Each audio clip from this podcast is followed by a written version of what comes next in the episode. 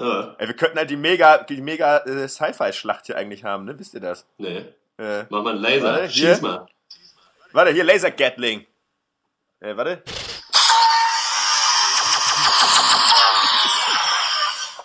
Oh, nee. Scheiße, ich krieg hier Ärger, Alter. Was ist los? Dr. Peng, Dr. Peng, Dr. Peng.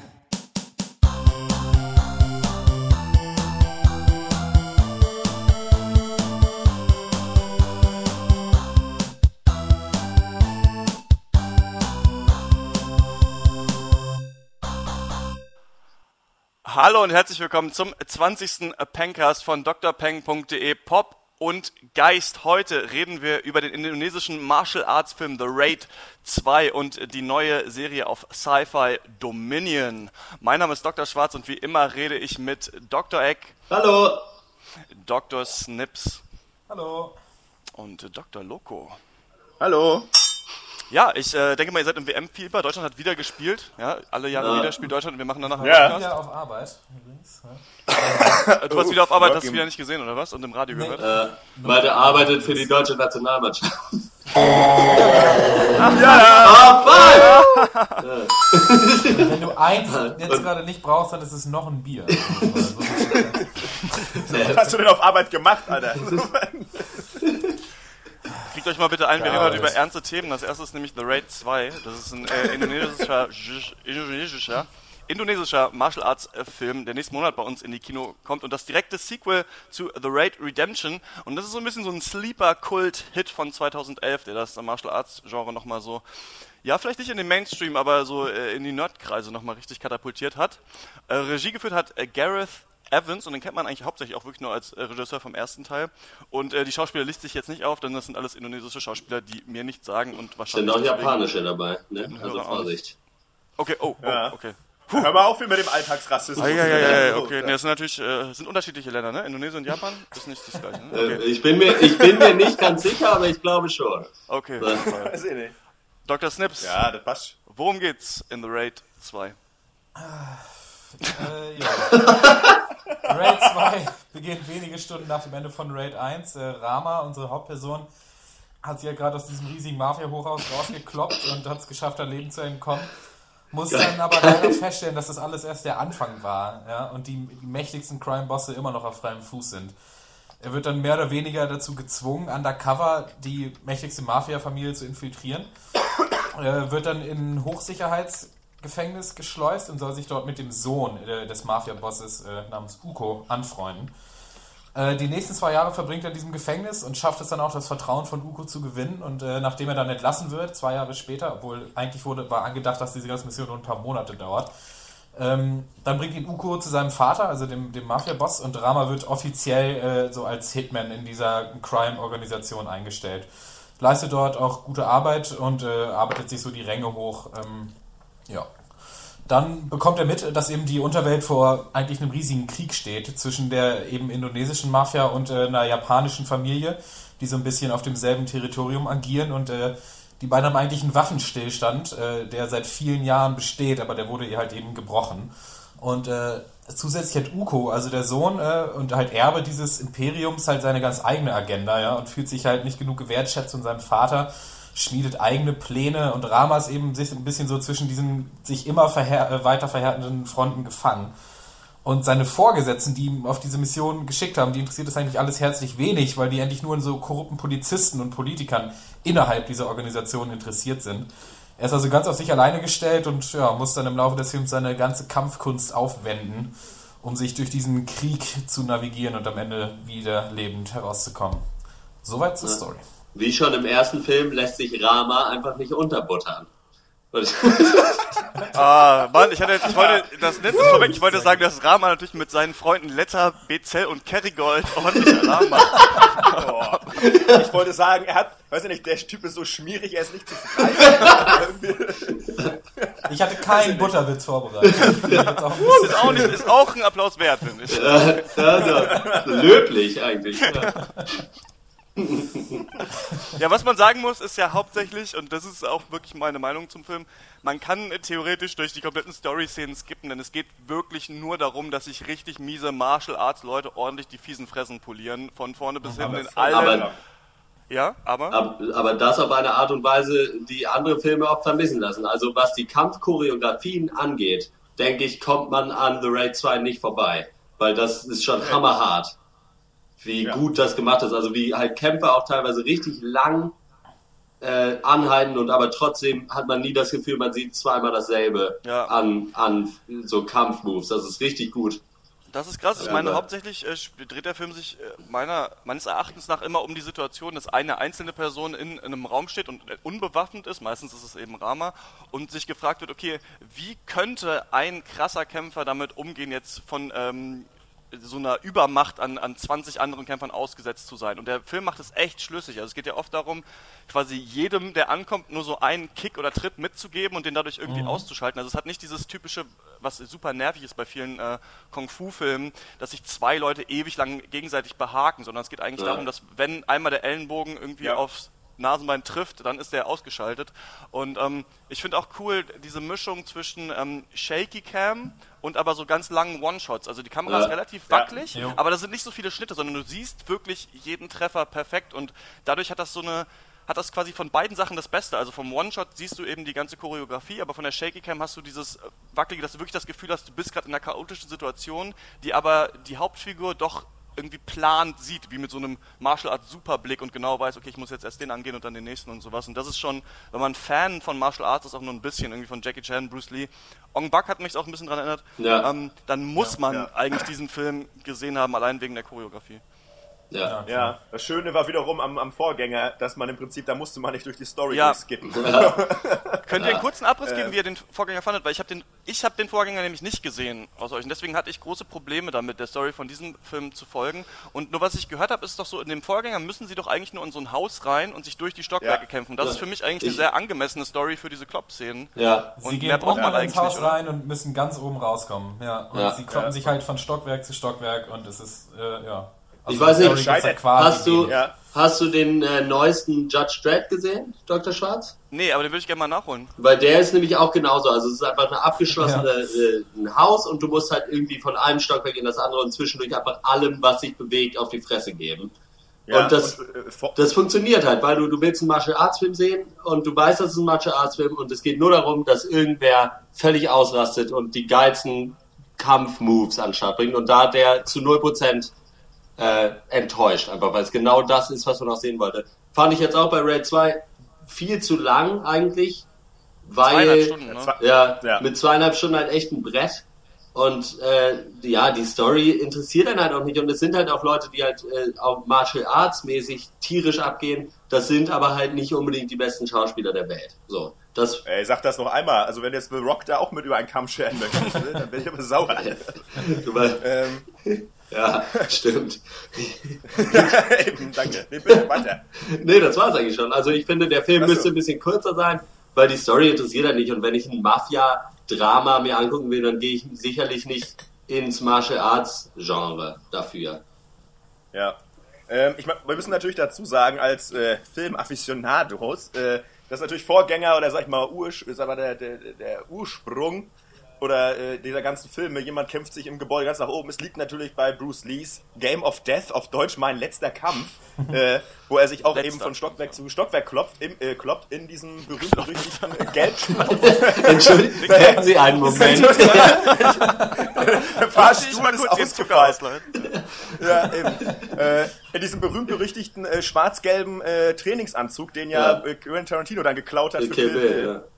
Äh, damit der Uma Thurman auch was zum Anziehen hat. Ich nehme an, das war das einzige Ding, was er da liegen hat. Also was ich noch sagen wollte, äh, äh, Dr. Snips, ich verstehe bis heute nicht, weshalb man wegen guter Führung irgendwie früher entlassen wird. Ne? Also das ist ja nun überhaupt kein Argument.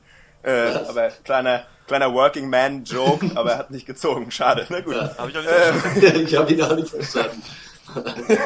das sind die besten Witze. Hat man Also was ich zum muss sagen, Knabbern? äh, Martial Arts Filme sind halt schon, da kommt man nicht drum herum, halt eben so das Action-Äquivalent zu halt Tanzfilm, ja, oder Choreografiefilm. Oh. Und ich finde, äh, genau auf dieser Ebene ist dieser Film halt echt meiner Meinung nach sogar unübertroffen. Also ich Ja, bin aber nicht der größte Genre-Kenner. Also ich habe da nicht jeden Film gesehen, aber ähm, also ich finde den schon echt richtig gut. Und äh, in vielen der Reviews, die ich auch gelesen habe zu dem Film, kommt auch nicht umsonst halt irgendwann mal das Wort Ballett vor. Ja, aber da, da ist schon was dran. Also ich meine, Ja. ähm, es geht halt nicht um die Story, es geht nicht um die schauspielerische Weil der Leistung, es Film halt um richtig Choreo. ballert, oder was? Das ist schon Nee, also- so Dirty Dancing für äh, Martial Arts Fans auf jeden Fall. Ja. Also ich finde halt die Kampfszene, halt, sie sind nicht nur saukreativ, sondern ich finde, sie sind echt auch gut gefilmt. Das hat, das hat Dr. Schwarz ja auch schon angesprochen. Da hat auch echt mit einem guten Auge für so visuelle Effekte und auch äh, Zeitlupe nicht überbenutzt, aber halt an guten Stellen. Ähm, der Storyteil ist vernünftig dafür, dass es keine Schauspieler sind, ist Ja. aber viel zu lang und man muss sich halt fragen, ob dieser Film nicht einfach sein Ausmaß falsch gewählt hat, ja. Also halt einen riesigen Mafiakrieg dann auch uns darbieten zu wollen. Und äh, vor allem auch den Uko, den, den Sohn des Mafia-Bosses, halt so hart noch ka zu charakterisi charakterisieren Ja. zu wollen. Weil an sich ist er, also diese, äh, wird er dargestellt als dieser ungeduldige, arrogante Sohn, ja, der sein Vater nimmt ihn nicht richtig ernst, er will jetzt endlich auch an die Macht.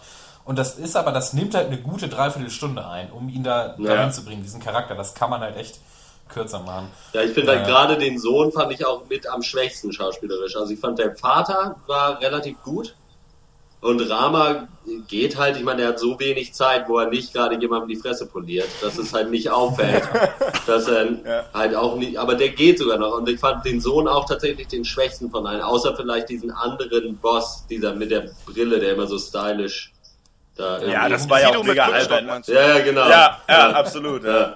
Das war.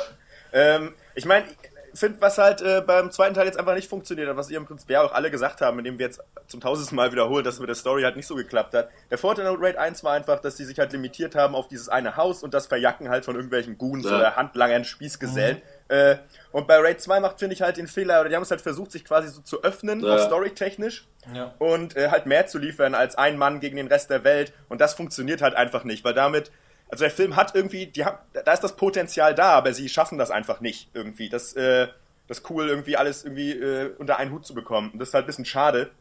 Äh, das hätten sie aber lassen können, aus meiner Sicht. Oder aus Ja. Zeit sind wahrscheinlich alle der Meinung. Ich meine, es ist ja ne? angenehm, ist ja schon angenehm, äh, dass sie quasi nicht das machen, was normalerweise zweite Teile machen und es einfach, das Hochhaus ist jetzt noch höher und äh, jetzt Ja. sind noch mehr Kämpfer drin und jetzt geht's wieder Dann kämpfen richtig in die los, ne? Tiefgarage. Also ich, ich habe äh, den Aber- zweiten Hung Hunger Games Teil nicht gesehen, aber ich habe immer gehört, dass es im zweiten Hunger Games Teil darum geht, dass, dass jetzt nochmal alle, die irgendwie die letzten 30 Jahre bei den Hunger Games mitgemacht haben, jetzt nochmal die Hunger Games mitmachen müssen, weil ja alle 30 Jahre ist Jubiläum oder so und dann geht's nochmal los.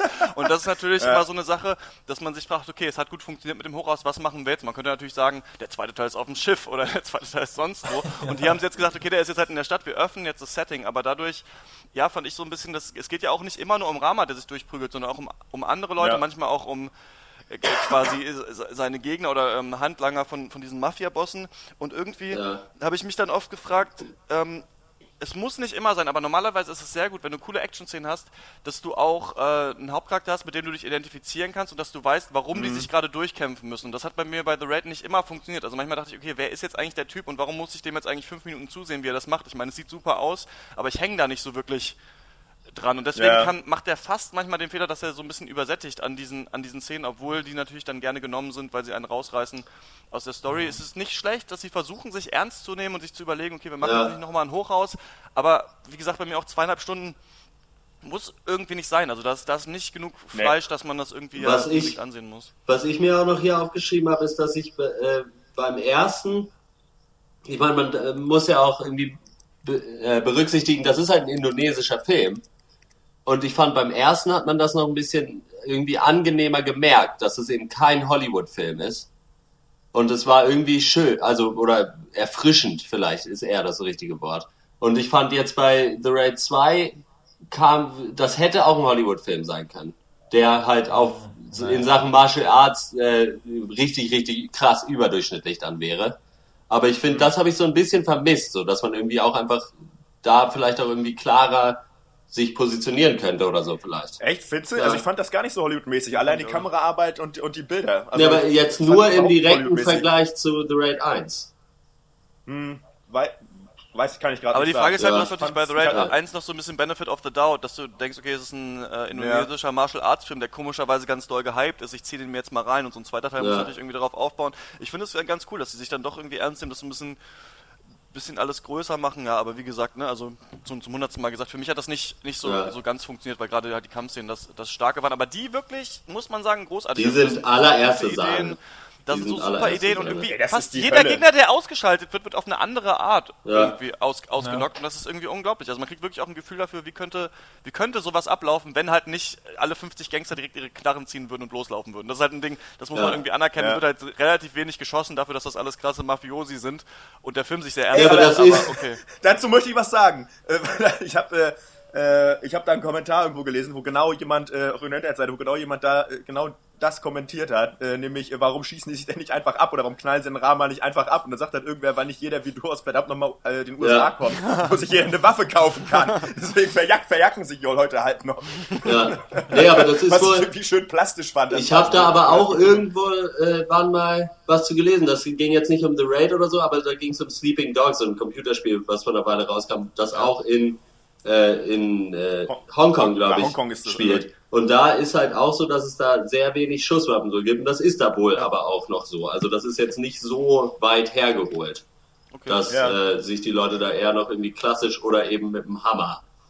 Aber, Ja, und hier geht's natürlich auch, das ist ja vorwiegend von dem, was ich gelesen habe, so auch eine indonesische äh, Kampfkunst, irgendwie Ja. dieses Pan Check Silat, keine Ahnung, wie man das ausspricht, da vielleicht ist das, auch, Ja. das ist bestimmt auch Promotion eigener Sache für da einige Dojos. Man, muss sagen, alleine die Errungenschaft, dass äh, wir uns jetzt zum Beispiel in indonesischen Film mit Untertiteln angucken, so ist schon großartig. Also Ja. meine, wie viele indonesische Filme könnt ihr sonst, kennt ihr sonst noch? The Raid 1 wahrscheinlich. ja, höchstens so Also, ist sieben oder acht.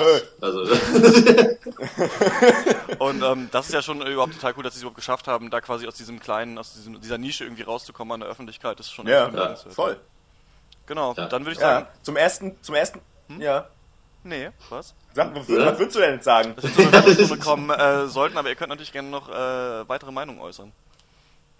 Na, es gibt schon wenig herrlichere Szenen, gerade in so Martial Arts Dingern, wenn halt irgendwie 20 Häftlinge nebeneinander, nebeneinander sitzen und nur Rahman einen Besen hat. Ja. Da weißt du halt genau, was los ist. stimmt. Das Brought war a schon broom das to a fistfight. Das war schon das schlimmste Close Combat Massaker, das ich aber Ja. je gesehen habe. Einfach, das geht gar nicht. Der- Also, ja. Das ist schon richtig hart, doll, brutal alles. Ja. Zwischendurch dachte ich auch so, meine Fresse, musste ich das jetzt sehen? Ja, ja, Ja, das ey, krass, das ey, diese eine Szene in der U-Bahn oder was das ist, S-Bahn, wo die eine Ja, ja, ja. äh, Madame da ihre beiden äh, irgendwie Maurerhammer mitgebracht hat. Ja, und Baseball Bad Boy. Baseball Bad Boy, Candy Powers. Ja. Das war aber vom Sounddesign her super stark, Ja. äh, wie er da Ja. äh, langschlendert mit seinem, äh, seinem Ja. Baseballschläger. Das fand ich halt so geil. Die haben, das Sounddesign ist mega gut und aber halt eben auch Finde ich auch, wollte ich auch nochmal. Ist teilweise auch die- Soundtrack ist das super und ich auch, ja. Äh, ja. Ja, das Location Scouting halt auch. Das Ja. funktioniert wunderbar und hat Ja. teilweise einfach eine richtig coole, düstere, dreckige, rohe Atmosphäre und das ist halt, das schafft der Film halt super. Aber lasst halt die Story nächstes Mal weg oder macht sie besser. Äh, dann ist alles top.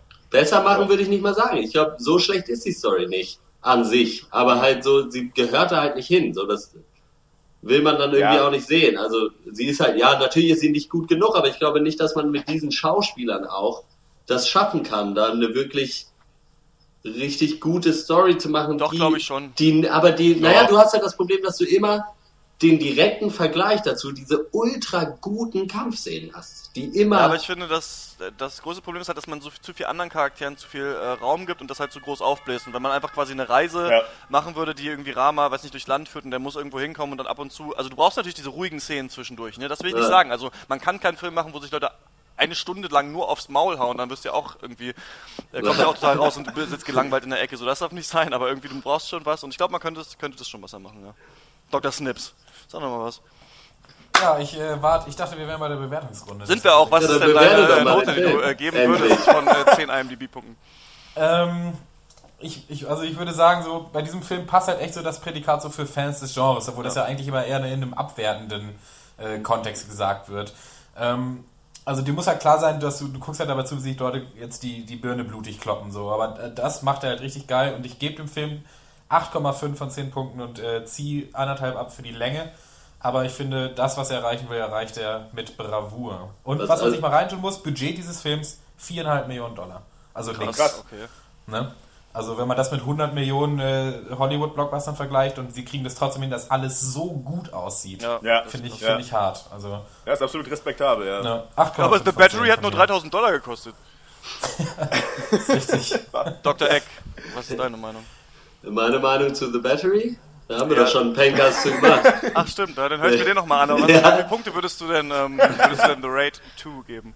Ähm, von mir gibt's äh, acht. Und die, den Abzug halt, wie gesagt, auch wegen der Überlänge und der Story, die da nicht, ja, die hat da nichts zu suchen.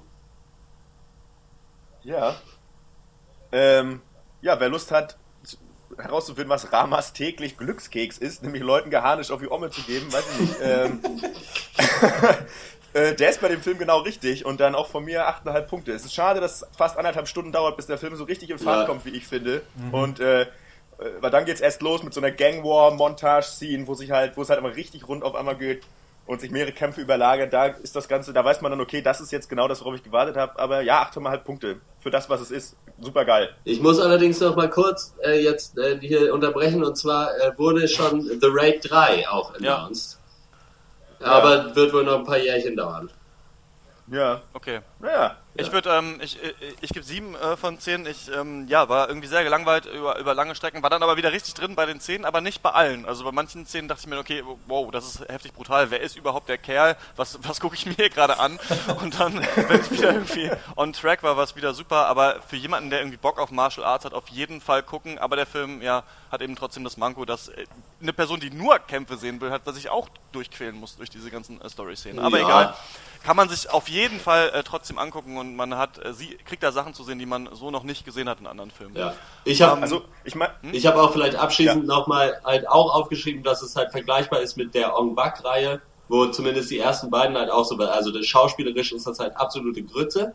Und da ist The Raid 2 nochmal wesentlich besser und aber halt die Kampfszenen lohnt sich auf jeden Fall. Jeder, der so auch nur ein bisschen interessiert ist an dem Genre, sollte sich das angucken. ja. Genau. Wer ein bisschen interessiert ist an dem Genre Engel gegen Dämonen in Las Vegas der Zukunft, Der, der sollte der von folgender Serie Abstand halten. Das wird noch äh, zu klären sein. Äh, die Serie, über die wir sprechen, heißt äh, Dominion und ist eine neue Serie auf dem Sender Sci-Fi. Die erste Folge ist jetzt rausgekommen. Und die basiert, und das ist schon der größte Gag an der ganzen Sache, basiert auf dem Film Legion, äh, der 5,1 Punkte auf IMDb hat und echt kein großer Hit war. Aber sie haben sich gedacht, ach, auf, wisst ihr noch, kennt ihr noch diesen schlechten Film von früher? Lass mal eine ganze Serie daraus machen. So ein bisschen das Gegenteil von Fargo, äh, die Serie, die wir neulich besprochen haben. Und ich glaube ja immer noch, Ja, dass das Legion sich einfach nur verkauft, weil es auf dem DVD-Cover so aussieht, als würde Daniel Craig da ähm, einen Engel spielen. Die Story von Dominion ist Das würde ich sofort gucken, natürlich.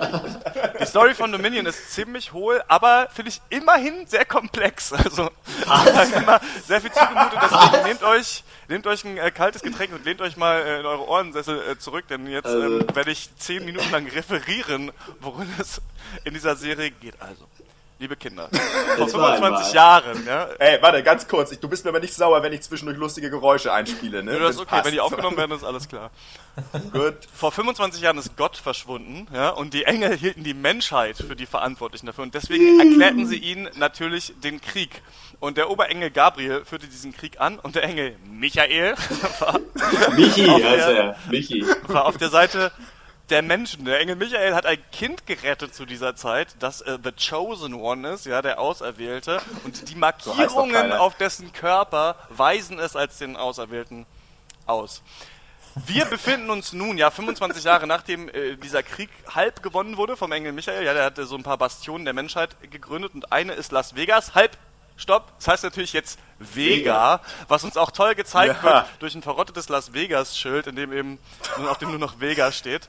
Und das Setting Ja. ist so ein bisschen Postapokalypse plus so eine äh, Hunger Games Dystopie, also ein bisschen Dystopie für Arme, würde ich sagen.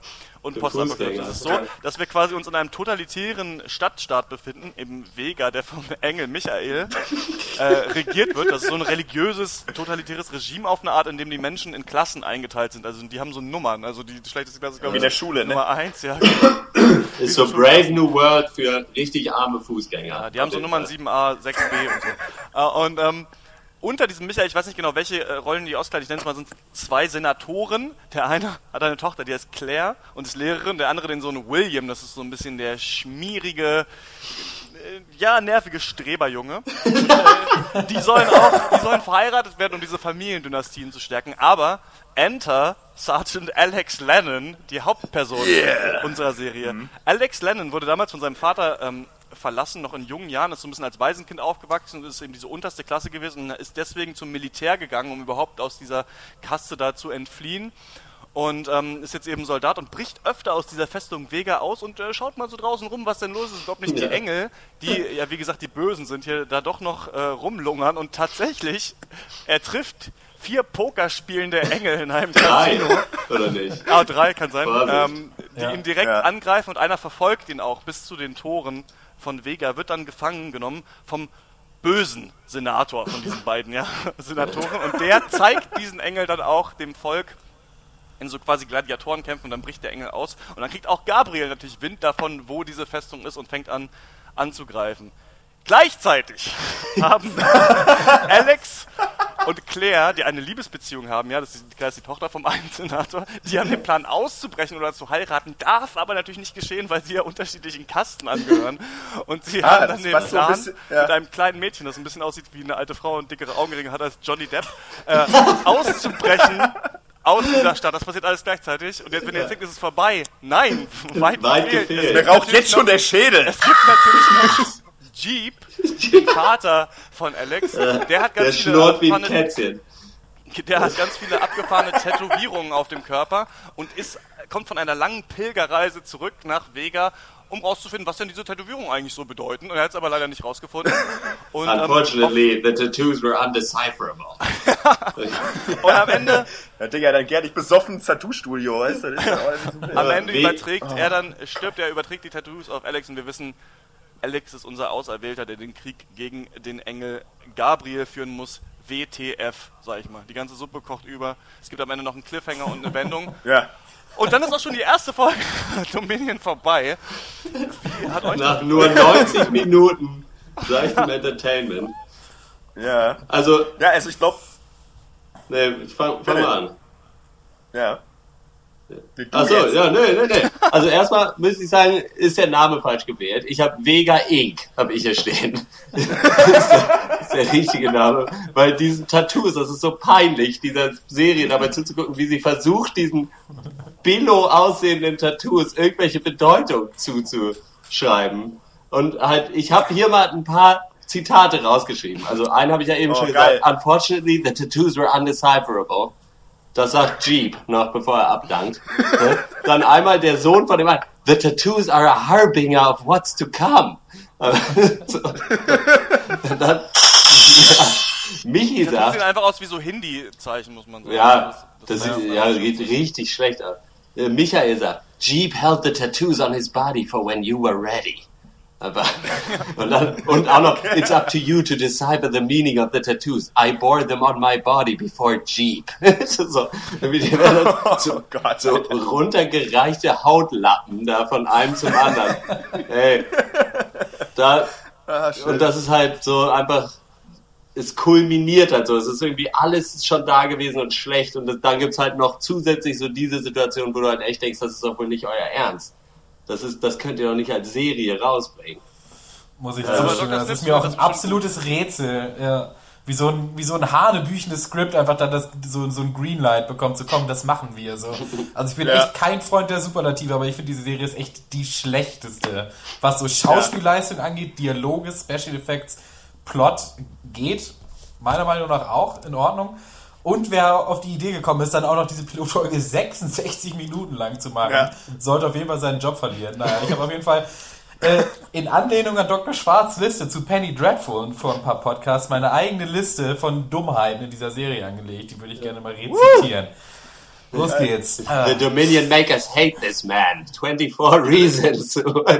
los geht's. Verkohlte Puppe auf dem Boden, verzweifelte mythologische Anspielung. Engel haben Reptilienzungen und krabbeln Wände hoch. The Chosen One. Kryptische Tattoos enthalten schicksalsträchtige Informationen und übertragen sich beim Tod auf andere Personen. Waisenkind muss Menschheit retten. Hightech-Augenscanner können von Engeln besessene Menschen ausfindig machen. Äh, mein Favorite. Um Menschenstadt vor fliegenden Engeln zu schützen, wurde eine drei Meter hohe Mauer errichtet.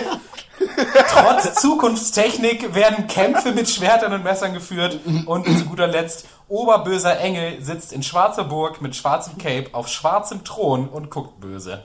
Ich, hab, ich, so weit ich, meine muss, ich muss kurz da anknüpfen, nahtlos. Ich Bitte. habe hier nämlich noch stehen, Die Abwehrzentrale der Menschen sieht billiger aus als das früheste Star Trek. Ganz wichtig. Ja. Der rote Furion-Engel, gegen den Michael kämpft, sieht aus, als wäre er ein schlechter Cosplayer von sich selbst. Das, und es funktioniert nix einfach. Also es ist, ja, Das war der Nein, Punkt. äh, noch, hier, Jeep kriegt von einem kleinen Jungen. Oh, Was Leute, denn? Komm aus dem Lachen nicht raus. Ich, ich dank ab. Hiermit. Nee, jemand, ich lese jetzt einfach nur diesen Stichpunkt noch vor. So. Jemand hat Jeep das kleinste Buttermesser der Welt in den Bauch gerammt und er stirbt innerhalb von circa 30 Sekunden. So, bitte. Das stimmt. Und das ist gleichzeitig eine der schlechtesten Szenen dieses Pilots. Nämlich, äh, wie er da abdankt einfach. Und dann noch auf dem Boden liegend in Zeitlupe noch irgendwie die Wörter röchelt. Du You bist are bereit, the mein chosen Sohn. one. Du, du bist der chosen one. Ja, Und dann natürlich von ihm auch so, I'm just a man. Ich bin. äh, Geil, ey. Das war eine der Szenen, wo ich tatsächlich äh, aufgelacht habe, obwohl sie an sich traurig ist. Äh, die zweite Szene, wo ich laut aufgelacht habe, ist ganz am Ende der Serie, wo Alex versucht, sein Schicksalstattoo zu entziffern. Und dann sehen wir aus seiner Perspektive, wer sich auf den Arm guckt. Und diese total kryptischen, unentzifferbaren Tattoos äh, verbinden sich aus seinem Arm und bilden englische Worte in Leuchtschrift auf seinem Unterarm. Irgendwie Beware of those closest to you. Das war halt so schlecht, das war echt, da musste ich echt lachen, auf jeden Fall. Also ich möchte Naja. mal sagen, dass natürlich äh, ist die Serie gespickt mit irgendwelchen Klischees und das ist natürlich alles äh, völlig hohl und das totalitäre Regime hat natürlich auch so lange ähm, Stoffbanner, die nazimäßig aussehen und irgendwie auf eine Art könnte man sagen, kommt das nicht alles zusammen, aber was ich immer ein angenehm finde, im Gegensatz zum Beispiel zur Serie Power, die wir neulich besprochen haben, ist, dass die Serie gönnt sich halt viel Plot, dann kommen noch irgendwelche Leute in Kutten aus irgendeinem anderen Stadtstaat, den es gibt und so weiter. Und du wirst halt die ganze Zeit vollgespült mit irgendwelchen Plotdetails. Und deswegen finde ich, kann man das einigermaßen gut gucken. Also es ist natürlich völlig hohl, aber irgendwie nimmt sich das Setting auf eine Art schon ernst und man ist nicht völlig gelangweilt, wenn man das guckt. Also ich finde, das ist, äh, erinnert mich so ein bisschen an so eine so- Sonntagsmorgens- oder mittags pro 7 serie Äh, ich finde, die sieht auch Ja, nicht so schlecht aus, muss man sagen. Also ich finde, die Effekte sind relativ okay für manche Sachen. Also dafür, dass es eine Fernsehserie ist, finde ich, Naja. sehen manche von diesen fliegenden Engeln und von dem ganzen Scheiß, viele Lance-Flares sehen ganz okay aus. Also ich finde, ähm, Gottlob, ja. immerhin, also wenn man schon so eine hohle Serie macht, dann äh, ja, so viel Story-Details, dass man doch irgendwie äh, am Ball ist. Natürlich interessiert einen irgendwie nicht, was da passiert, weil die Charaktere alle nicht glaubhaft sind. Aber vielleicht für die bisschen jüngeren Leute, ich finde, das kann man, kann man sich schon geben, so und dann lacht man halt an den dummen Stellen und der kriegt immer irgendeine Geschichte erzählt von dem Also- riesigen Krieg da. Ja. Ich finde es halt mega schade, weil ich hätte ich hätte zum Beispiel halt mega Bock mal auf so eine Super, Supernatural-Serie, die halt irgendwie gut ist, aber leider verkacken die das immer. Äh, und wie die, die Jungs jetzt hier von äh, Dominion halt auch. Ich meine, was soll man noch erwarten, wie ich bereits vorhin einleitete, für manche ist es ein Plus, für manche ein Minus, wenn eine Serie aussieht, wie, die, wie dies, diese Serie, falls ihr die noch kennt, Highway to Hell, 18 Räder aus Stahl. so, weil, weil genau so sieht Dominion auch aus. Ähm, ich habe absolut nichts dagegen, wenn, wenn irgendwie gefallene Engel mit Flachs abgeknallt werden. Das ist alles irgendwie cool. Aber ich fand zum Beispiel, dass es relativ cheap aussah eigentlich. Das Find ist meine auch, Meinung. ja. Und äh, weiß nicht, wenn ich mir halt so aus, hausgemachten, ausgedachten Blödsinn angucken will, dann weiß ich, dann fahre ich lieber wieder zu Oma und guck Xena. Also, Also- nicht, das ist schon. Ein, einen positiven Punkt habe ich noch. Und zwar konnte mich die Serie durchaus einmal überraschen. Und das war ganz am Anfang, als ich dachte, dass derjenige, der sich später als Hauptcharakter herausstellte, einfach ein billiger Statist war, der für den Anfang einmal stirbt. Von den Engeln. Ja. Ja. Hätte ja, sein können. Ich würde aber Dr. Ja. Schwarz insoweit zustimmen, dass ich die, das eigentlich das Setting und die Grundidee hinter der Serie auch total geil finde. Ab- aber, absolut. Aber ich meine, äh, zieht euch das rein. Es es gibt Krieg zwischen Menschen und Engeln in einer postapokalyptischen Welt. Menschen haben sich in irgendwelche Zufluchtsorte zurückgezogen, müssen sie ver verteidigen von den Engeln. Und innerhalb dieser Städten gibt es halt irgendwie so Kastensysteme, es gibt Intrigen, es gibt verschiedene Familien, die um die Macht kämpfen. Ja, so Häuser sind das ja eigentlich fast so ein bisschen wie in Game of Thrones. Es gibt Ja. Liebesbeziehungen, äh, dann gibt es verschiedene Städte von Menschen, die halt irgendwie verbündet sind oder Handelspartner. So, ich meine, das hat hammermäßig viel Potenzial.